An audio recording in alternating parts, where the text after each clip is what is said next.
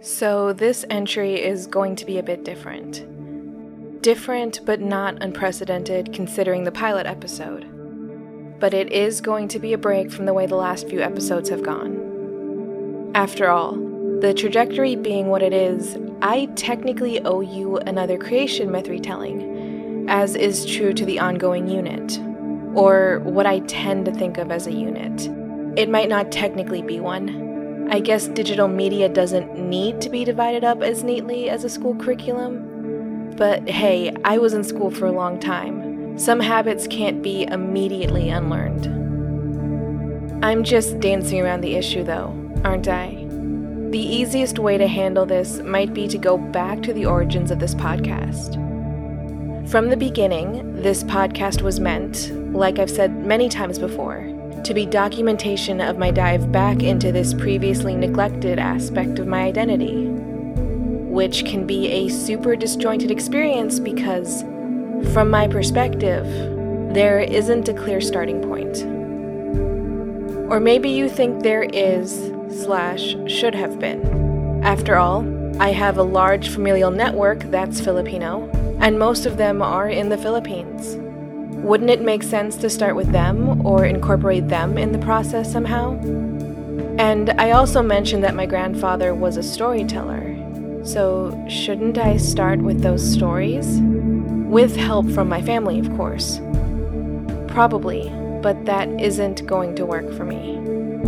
With that being said, I don't think you're wrong in suggesting that, because yes, I agree that with the facts laid out as they are, that it's the most logical course of action. However, that is ignoring one important factor. I miss them madly, and that's partially what I want to talk about in this episode. It's a feeling I always carry, but in the last few weeks, those that constitute the month of July, it's been a fairly loud whistle in the back of my mind. And it's not because of this project and how it has kept the broader topic alive.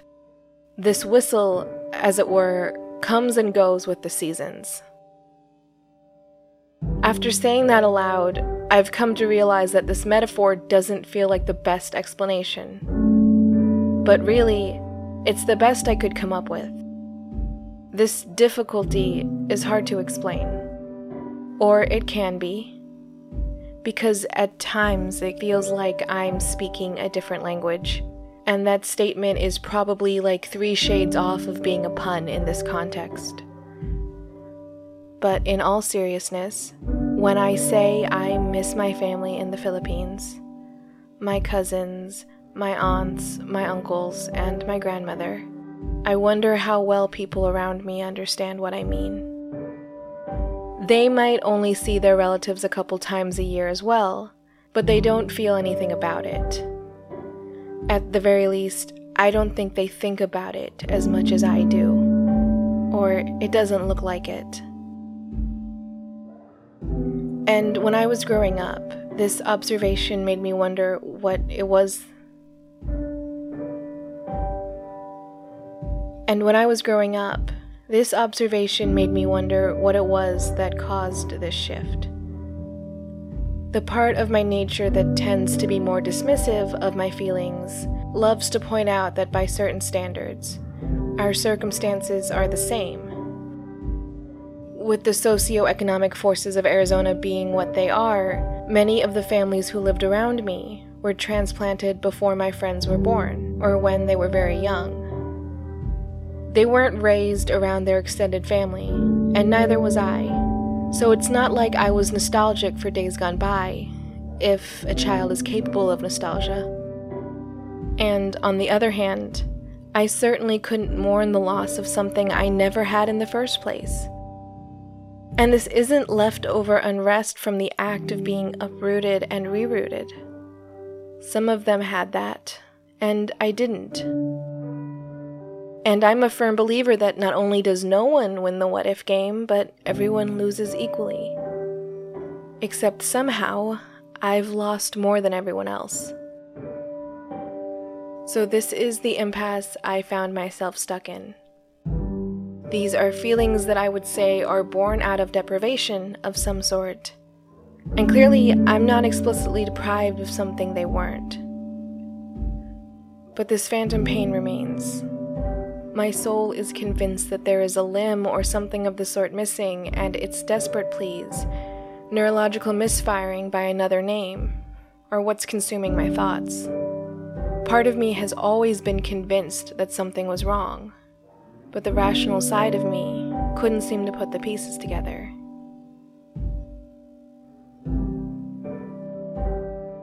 Like I've said, this is something I have always felt in one way or another. In recent years, social media has softened the blow quite a bit, or so I suspect. Correlation doesn't equal causation, but it certainly feels like such here. For all its flaws, and I'm not going to pretend there aren't many, social media can momentarily make me feel like I'm with my family, or at least that I'm connected enough to them to find some level of satisfaction. And maybe I can say that with some unrestricted enthusiasm because the algorithms that translate Tagalog into English aren't the best, meaning my privacy is still largely intact. That's not the point, though. Through these channels, I can call or chat with my family far easier than I could growing up, with connections that are more plentiful but nowhere near as expensive. And going beyond that, there's something deeply comforting about being able to see the many pictures they post of each day, each outing, or each celebration. There's something deeply soothing about following the life that was never mine to live. And still, this feeling, mental static might be the better term, I can usually ignore, has been acting up again. It's growing louder, demanding my attention. And honestly, after a quick glance at the calendar, I know why.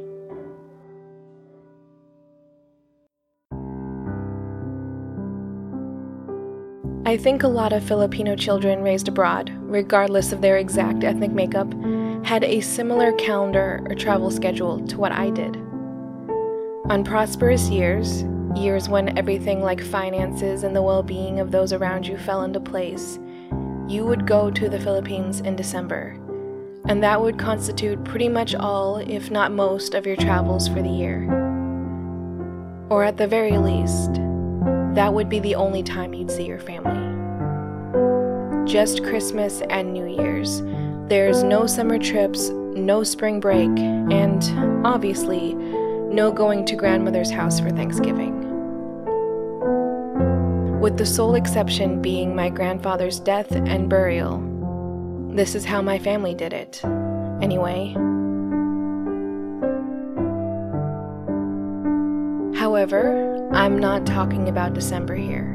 I'm talking about July, which is a month that has always had a weird feeling to it, so yeah, I do have something to say about it. For one, when I was in school, figuratively, I mostly mean when I was school age. July was the midsection of my summer vacation, during which I'd be going through academic workbooks at the kitchen table under my guardian's watchful eye. Essentially, I'd be doing schoolwork while not in school. That could be disconcerting in and of itself, but at the same time, there was a more dominant feeling of isolation about it. Not literal isolation, I certainly wasn't alone and could have seen my friends at any time. My mom was the queen of playdates. But as a whole, my conception of July was still very much an experience that felt entirely unique to me. Not only would my friends not be doing math problems or working on their penmanship, they'd likely be visiting their family, who often lived in some other state back east. It wasn't until we got older that such was usually done begrudgingly, but regardless, it was seemingly always done. Now, I normally don't like sweeping generalizations, either hearing them or making them. I find that they undermine arguments. Because in a world so large and populated as this one, it's very easy to find exceptions that chip away at something that wasn't meant to be so large. They really just highlight our inability to properly handle nuance on both sides. but that's a point for another day. Honestly, if there was ever a time to make an exception, it's now. Everyone but me seemingly had this level of access to their extended family that I'd never know, being that my mother's side of the family was abroad and my father's side was estranged to varying degrees. Sure, this level everyone else was on wasn't perfect. You didn't see this extended family all the time. But there were enough dates marked out on the calendar that demanding more genuinely seemed unreasonable. There was just a connection between you and them that would never run dry. After all, even if you weren't with your family, you were never without their aura or some sort of ethereal presence you were still in the window where you had the warmth of that last trip heating you, and before that could fade, the excitement of what was to come would be there to take over. You always knew that, in a short amount of time, your whole family would be together again, or had just been. And in those moments, it would feel like you had never been apart. Because the threat of extended separation didn't loom over your head not like it did mine. And then there was me. Like I mentioned in the first episode of the series, I grew up in a fairly homogeneous community where everyone looked the same and had similar stories. Grossly simplifying, of course. Where no child would think that a life like mine were all that possible. Not that I could explain it to them, being a child myself. Frankly, it's not something I can do easily as an adult.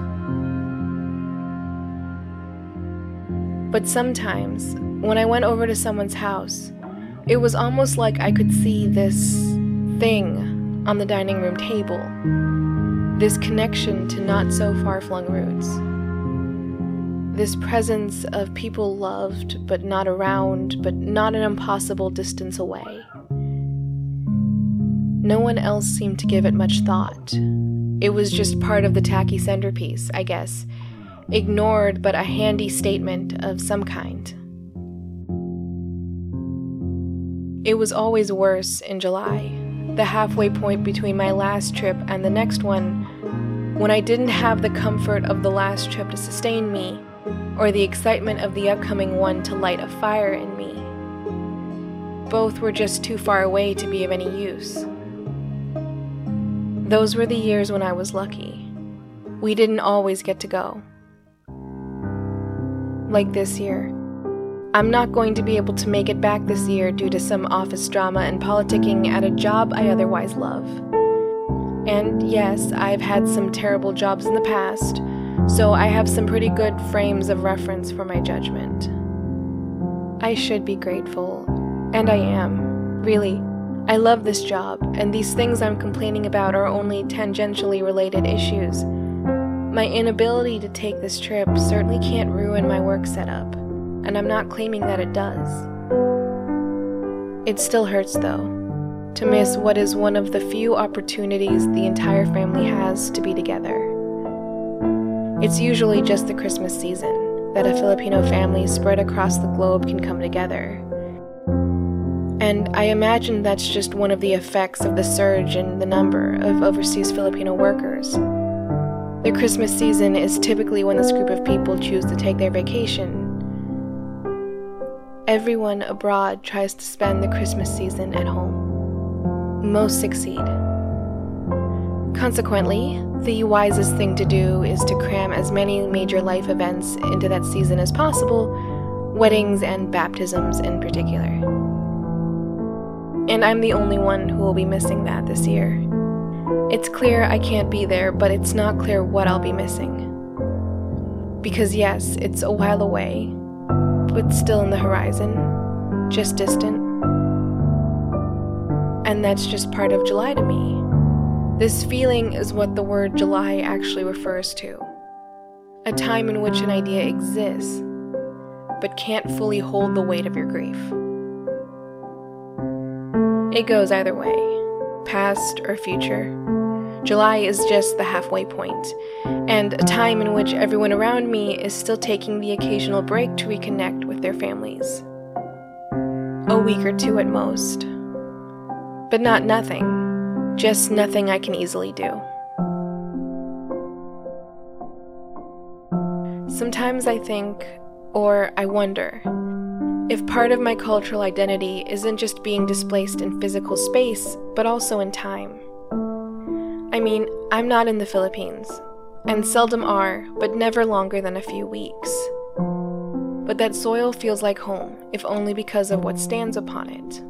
And it's soil I can only have access to on a strict and unforgiving schedule, watching everyone around me move far more freely, with far less thought to the calendar.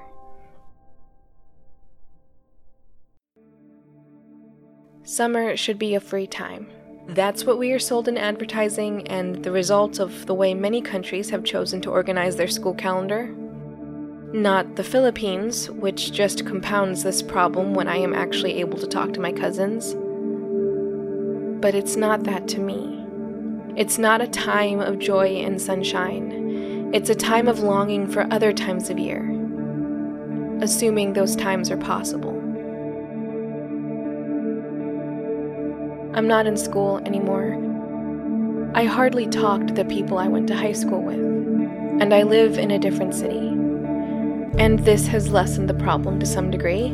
Families in this part of the country aren't as spread out as they were back in Arizona, so get togethers don't happen with the same aura of excitement, but they still happen. I still have to cover for people who travel to see their families or for weddings where likely everyone will be in attendance.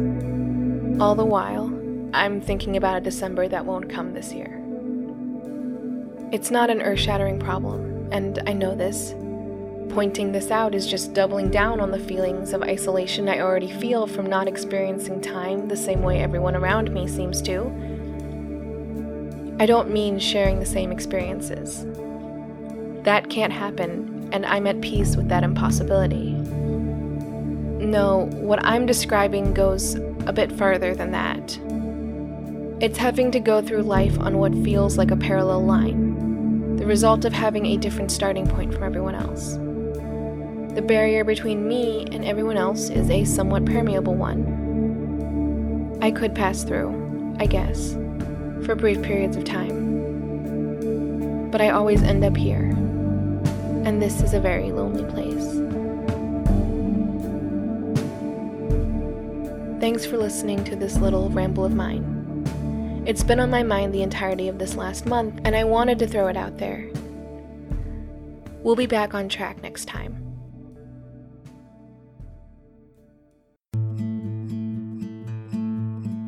This has been a production of Miscellany Media Studios. Thanks for listening. If you like what you heard, consider subscribing. Find us and transcripts on our website, miscellanymedia.online or follow us on Twitter at Miscellany Media for updates on current and future projects.